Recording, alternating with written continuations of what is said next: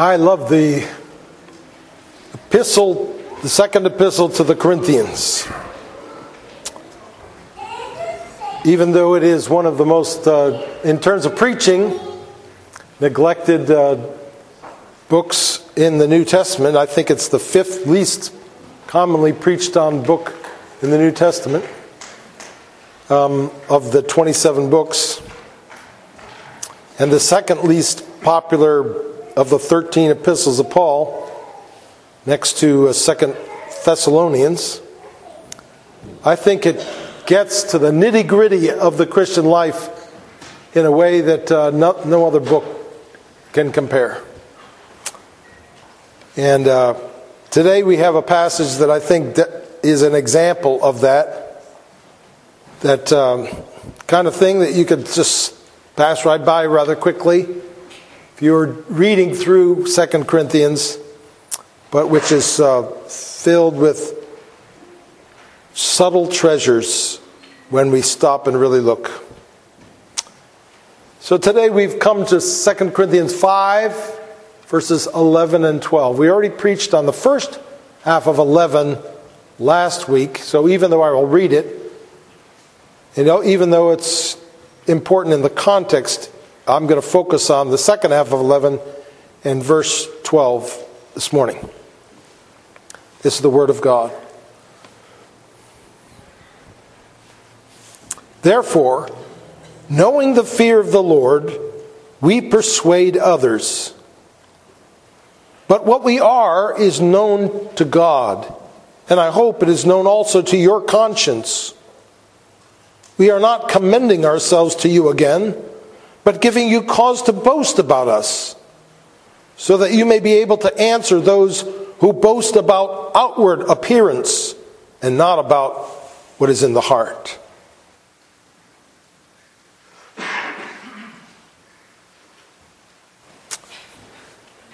Well, this passage gets us back to the heart of the reason Paul wrote Second Corinthians. So let's remember the situation. Paul had originally come to Corinth and preached the gospel, and believers had had uh, you know converts were made, and people came together, and a church was formed.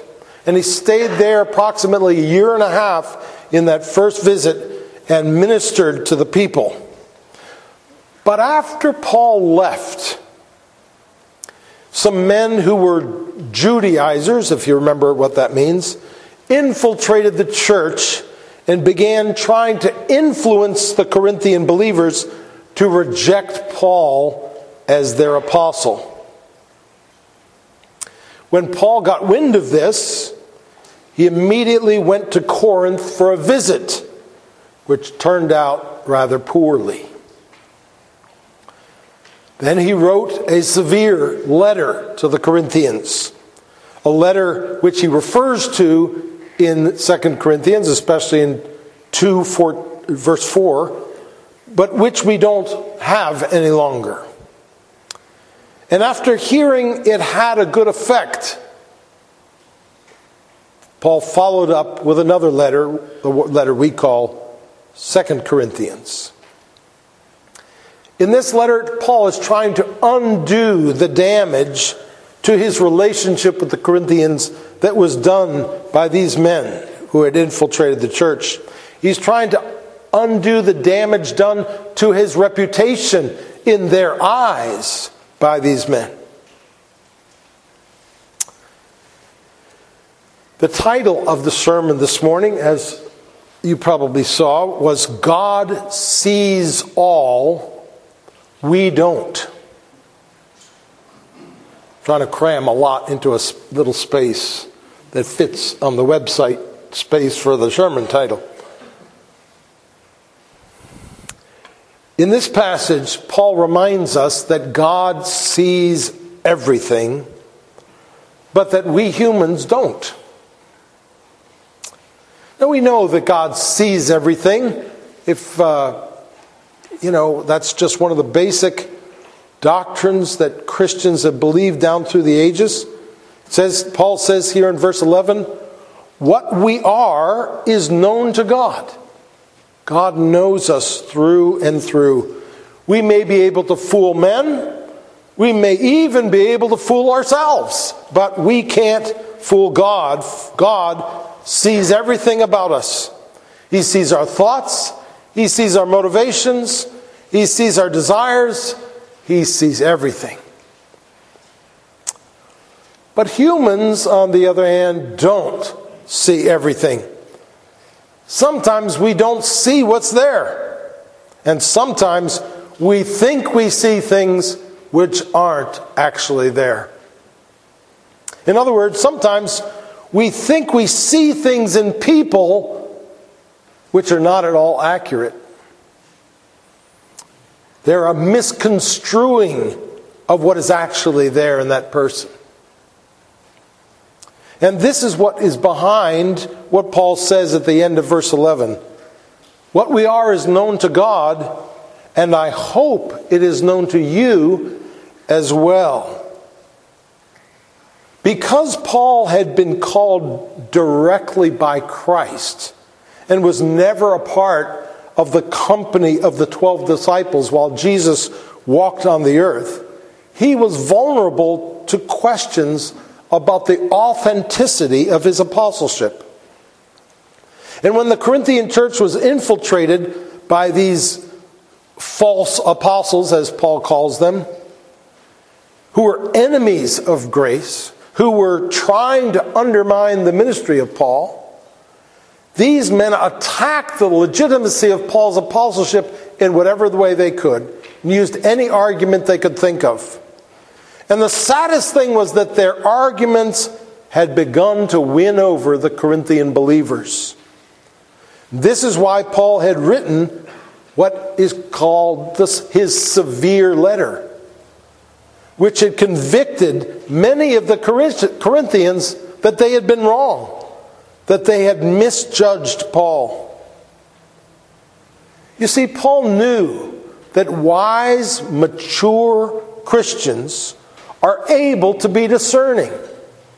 He knew that if they knew him the way God knew him, they would change their unkind opinion of him and would not be so influenced by the enchanting deception of these false apostles. So Paul wrote these letters hoping that the Corinthians would finally recognize that he was all about serving them not serving himself. That he was striving to exalt them in Christ, not striving to exalt himself. And that his bold reprimands were motivated by his love for them and by his passion for them to experience the full reconciliation with God through Christ.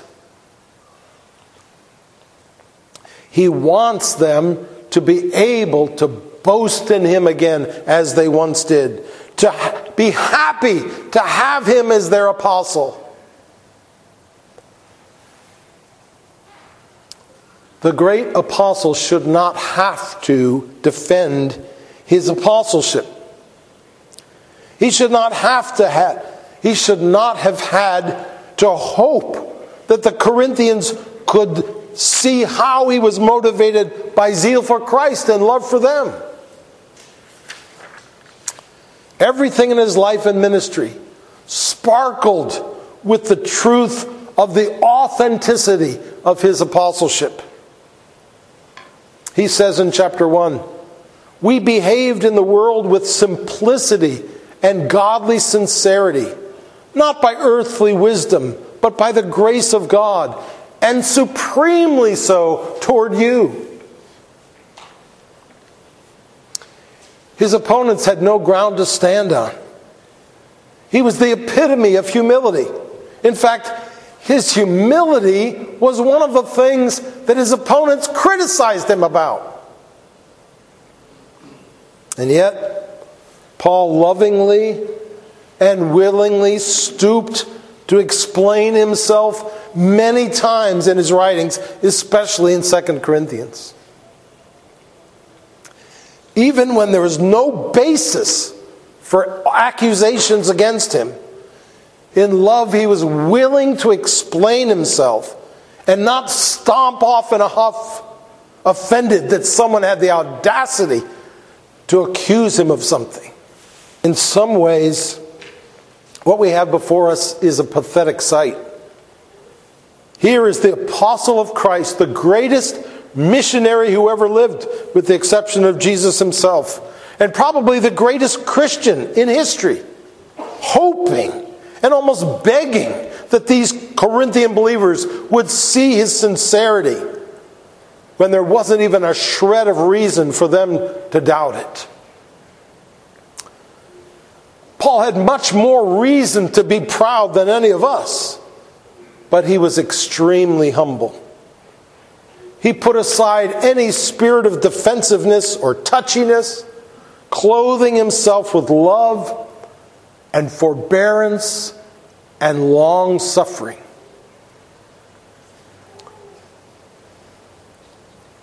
Paul's example here of love and patience and humility is something for all of us to be deeply grateful for. This is a gift of God for us. It shows that no ma- first of all, it shows that no matter how godly you are or how consistently you have proved yourself over time, there will often be those who suspect your motives or even accuse you of malice. This shouldn't be surprising, for this is the way our Lord Jesus was treated. There couldn't be a person more worthy of trust and respect, and yet they constantly accused and attacked him. And he says to us, A slave is not greater than his master. If they persecuted me, they will also persecute you. John 15, 20. And he tells us how to respond. Even if there are enemies, he says, treat them with love. Even when we feel like we've been falsely accused, we must not pay back insult for insult, but bless those who curse us. And especially when there are fellow believers, we must be willing to fight for our relationship with them, just like Paul did for his relationship with the Corinthians. We need to follow the example of Paul, who said, Imitate me as I imitate Christ. He pleads with them. He doesn't get offended. He doesn't attack. He reaches out to them. He keeps expressing love to them and assuring them of his motives. Also, brothers and sisters, we must be afraid of treating anyone else the way that these people treated Paul. We all have the potential of being arrogant and judgmental. We have to be very careful about not just how we treat others, but how we think about others. It's very easy for us to jump to premature conclusions about people instead of giving people a judgment of charity, thinking the best of them, giving them the benefit of the doubt. We don't see everything. And there are different ways to interpret the same evidence. And we need to be afraid of misinterpreting the evidence. We need to be afraid of making false judgments of judging others on the basis of appearances or on the basis of our impressions or on the basis of our past experiences. I'm a theory person. My mind is always working to try to come up with explanations about what happened and why, and about what's motivating people, about how things work. And I, am just a, I'm a theory factory, my mind is. But I can say at 64 years of old of age that most of my theories prove to be wrong. So I have to be very careful about how seriously I take my own theories. They seem so true and right to me, but they often prove not to be. It's very important for people who know that God sees everything to remember that we don't. How much damage has been done in Christ's church by people jumping to unfair conclusions about others? How much damage has been done in Christ's church by people spreading their impressions of others around? Person one has a jaded view of person two. And when person one speaks to person three, his view of person two is obvious. And it's very easy for person three to adopt the same view, the same conclusions as person one about person two. I can easily fall into the trap myself. But we will all appear before the judgment seat of Christ to give an answer for the way we treated others, for the way that we thought about others, for the way we spoke to others, and for the way we spoke about others to friends and family.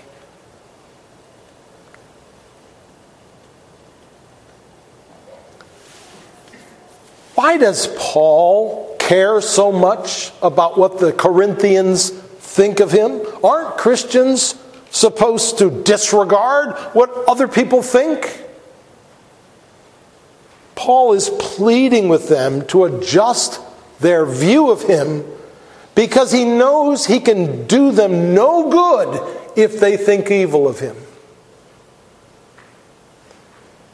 If they constantly suspect his motives whenever they interact with Him.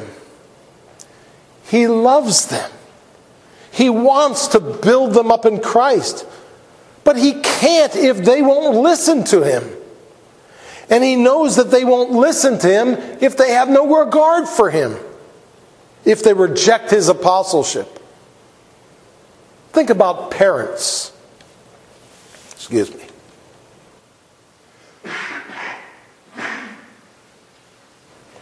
Think about parents.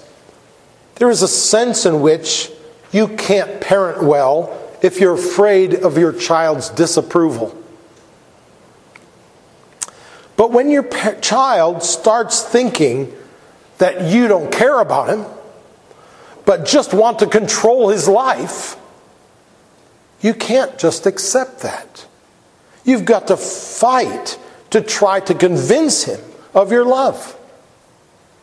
That's a time when it is a sin to not care about what someone thinks of you.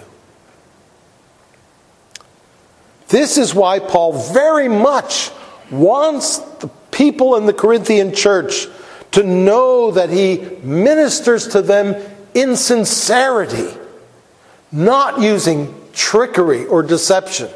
One final point. Paul refers to those trying to undermine him as those who boast about outward appearance and not about what is in the heart. Earlier in this sermon, I said that one of the things Paul's opponents were critical of Paul for was his humility. That sounds very strange, but it's actually true. They claimed that Paul's style was too ordinary and not dynamic enough. They claimed he came across as weak when an apostle should be mighty and impressive and spellbinding. Isn't the way Paul describes these detractors eerily similar to the way many church leaders today operate? It's all about marketing. It's all about looking sharp. It's all about putting on impressive programs. It's all about entertainment. It's all about giving customers what they want so they keep coming back. It's all about success, and it's all about looking successful. They boast about outward appearance and don't pay attention to what is in the heart. Christianity is, has, down through the ages, in every generation, been regularly hijacked for all kinds of earthly advantage. For instance, in the last generation or two, we've seen that Christianity can be very useful for making lots of money. It can also be useful for gaining wise, kind, supportive friends. They're very hard to find in the world even by people who don't really care about Christ. It can also be used to gain a name for oneself. You remember the story of the Tower of Babel, where they were building this building to make a name for themselves. Man strives, you see, he desires to, to have a, li- a life that goes beyond his meager 70 years. And so he's tempted to try to do something to make a name for himself that will be remembered after he's gone.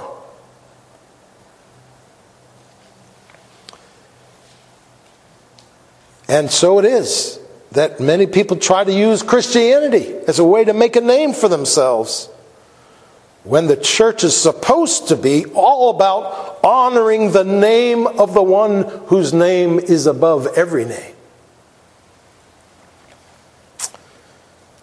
I think some people accuse others of being insincere because down deep they believe everyone is insincere. They don't believe in sincerity. They don't believe in something called sincere love. And the reason they don't believe in sincere love is because they've never experienced it in their own hearts. They've never had sincere love. They think it's all just a game. They think it's all just a pursuit of earthly goals and pleasures. And so for them to accept the existence of sincere love would involve a condemnation of their own hearts. So they don't want to believe in love. But woe to those, to summarize a lot of Bible verses, woe to those who exploit Christ's church for their own earthly appetites. But we are all susceptible to boasting about outward appearance and not about what is in the heart. It's easy for all of us to get wrapped up in how we look. For instance, I remember years ago when I realized that I had fallen into the trap of caring more about looking godly than I did about being godly much to my shame and embarrassment. People judge by outward appearance, but God judges the heart. As we come to the Lord's Supper,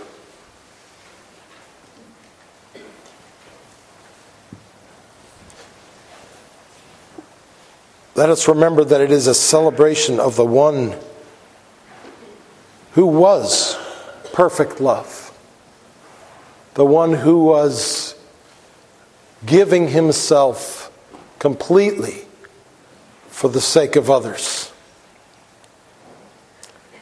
If we believe in Christ, we believe in love. Because there, He is the source of all true love.